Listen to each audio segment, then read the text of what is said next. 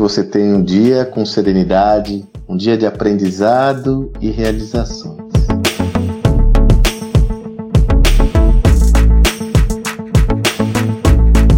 Na semana que passou, postei um áudio sobre um ensinamento, um insight que eu tive com meu amigo André Heller sobre a atenção sustentada que é a importância de você colocar foco em uma única atividade, evitando todas as distrações paralelas. E lembrei que uma das principais distrações hoje é o celular. E eu estava recordando sobre aprendendo, ruminando, né, digerindo esse aprendizado, quando eu me lembrei de uma passagem que diz muito. Eu sou absolutamente implacável com a perspectiva de quando você está diante de um cliente, do interlocutor qualificado, você nem olhe no seu aparelho celular. Isso pode parecer uma obviedade, mas todos nós sabemos que não é bem assim. Muitas vezes estamos diante de reuniões importantes, ficamos lá sapeando o celular para ver se não entrou um WhatsApp, para ver se não tem nenhuma mensagem, enfim. Então entenda que todo momento que você fizer isso, você está sinalizando ao seu interlocutor que ele é menos importante que o seu aparelho celular não deixa de, de ter um simbolismo importante nessa, nessa, nessa atitude, pois passa uma mensagem de uma certa arrogância. Né? Quer dizer, é mais importante eu, meu mundo aqui, do que o que você está falando. Então eu sempre proibi, de uma forma muito carinhosa, inclusive, que as minhas equipes comerciais, os meus vendedores, utilizassem aparelhos celulares quando em alguma reunião,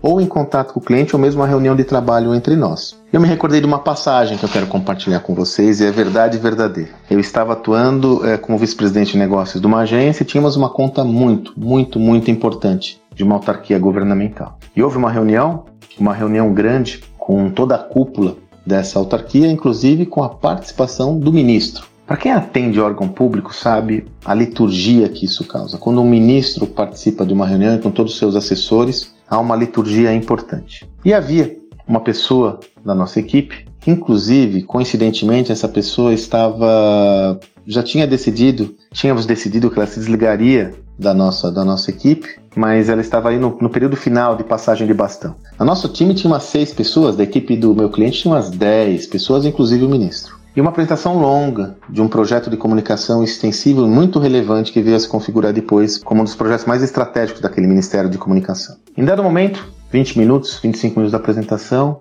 esse ministro olha para essa pessoa e fala: Fulano Tal, o que você acha desta abordagem? Confesso a você que eu não havia notado, porque se eu houvesse notado eu tinha chamado a atenção desse meu colega. Ele estava mexendo no celular insistentemente. Quando o ministro fez essa pergunta, todos miraram a sua atenção a esse colega e ele ficou com cara de ué. Sabe aquela história? Cri, cri, cri. Ele se desculpou, mas gerou um constrangimento que nós tivemos e eu tive que habilmente reverter porque a insatisfação ficou evidente do nosso cliente, do nosso interlocutor. Inclusive, quando acabou a reunião, eu pedi uma conversa impessoal, é, me desculpando pela desatenção, me comprometendo que nunca mais aquilo iria acontecer. Dá para você entender o risco de um simples ato como esse numa operação de um projeto que já na época, lá se vão o que, cinco anos, essa conta valia mais ou menos uns 20, 25 milhões ano pra gente. Dá pra você entender o risco de um simples ato como esse? Então, isso só fortaleceu essa visão, inclusive me fortaleceu perante a agência, porque numa agência de publicidade todos têm mania de ficar olhando o celular, que é absolutamente inadequado nós é, não termos essa atenção ao nosso interlocutor.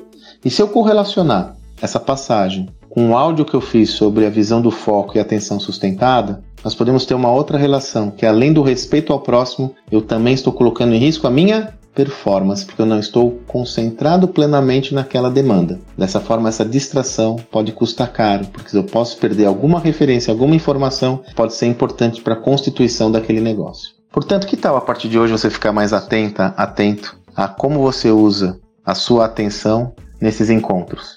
Como você usa a sua atenção nos seus relacionamentos interpessoais?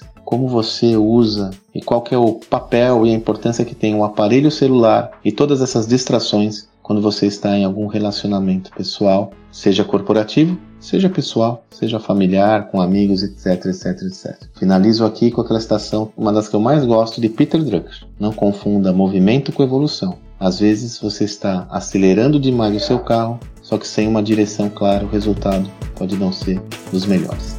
Que você tenha um excelente dia e até amanhã.